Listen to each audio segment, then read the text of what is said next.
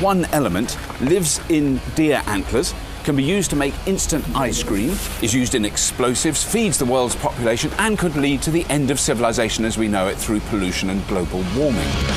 And how can vital research here at Oxford on root nodules, yes, nodules, maybe give an answer to the last of those rather unpleasant problems? this is really cool. Got a clue what's going on here. It looks fearsome.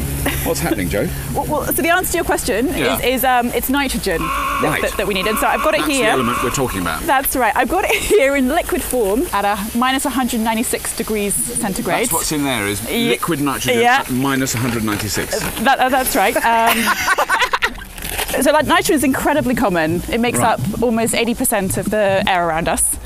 80%. Yeah, and it's completely vital for life. So, Right. plants and us, we, we all need it. Um, we need it to make right. up the um, amino acids that make the proteins in our bodies Right. and in plants as well. So if it's that, that common, what, what's the problem with it then? Well, it's an inert gas. It's very hard to break up the molecules. And it turns out that actually, the more successful that we are at getting it out of the air into plants, the better we do as civilization. The more people get to live and to eat. Joe, I just use compost on my garden. You know, I've got, I'm a very keen vegetable gardener, and I just chuck a bit of compost on. Doesn't that doesn't that put some nitrogen in the soil? It does. So there's some nitrogen in there in compost Right. in the form of ammonia, but there isn't enough. Right. Um, to be able to feed the world, you just can't do it with rotting compost. Right. Th- There are other ways of getting getting nitrogen out. Um, you can actually mine nitrates. You can also make them artificially. So over here, uh, we've got some horse's hair uh, and some deer antlers. Is that what's in there? That's and that, right. Because I mean, I didn't want to mention the smell, so I'm just getting whiffs of it. extremely really. smelly. Um, Yeah. You can so you can distill these to get the nitrogen out of this this horsehair or Right. antlers um, and make ammonium carbonate salts. Um, but it doesn't make very much. Right. The huge change happened about 100 years ago um, with the invention of a process called the Haber-Bosch process.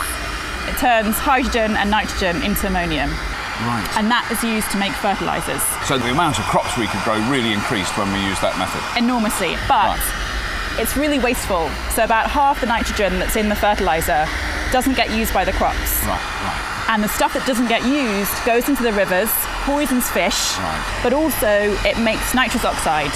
And that is a greenhouse gas. Right. It's actually a really bad greenhouse gas. Right. Bit of a downer. Bit of a downer. Yeah. So what we need then is a solution, which I believe is over there. exactly. Right. This is a pea. Yeah, so this is a type of legume, which is a name for a, a whole range of, of plants, actually the third Right. biggest plant family in the world. And it has a really clever way of getting nitrogen into the plant. Right. See this little lump here? Yes.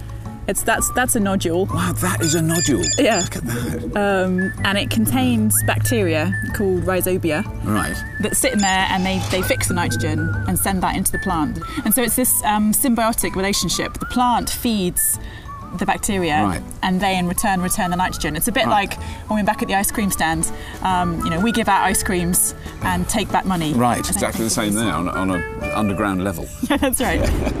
So, Joe, how does this research in Oxford help with all our legumes and their, their lovely nodules? Well, so they've got a few solutions. Uh, they want to make the um, bacteria, more of the right kind of bacteria work in the plants, also to make them work more effectively uh, in, in tandem with, with the crops that they live in, Right. and to go back to using crop rotation like we always used to do in the past. So it's a lot less laborious than trying to produce fertilizer like this, which was took rather a long time and and smells very noxious. But the exciting thing that I like is here's some we've already done. It when it's dry, it turns into a kind of salt, and this salt has uh, certain properties, which for someone of my emotional maturity is quite an exciting prospect.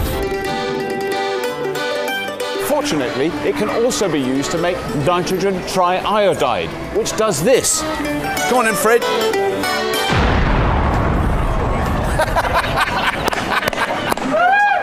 Why is nitrogen in horsehair? If nitrogen is inert, how can it make explosives? How did peas and bacteria start working together anyway? For the latest research to answer all these questions and more, visit oxfordsparks.net slash nitrogen.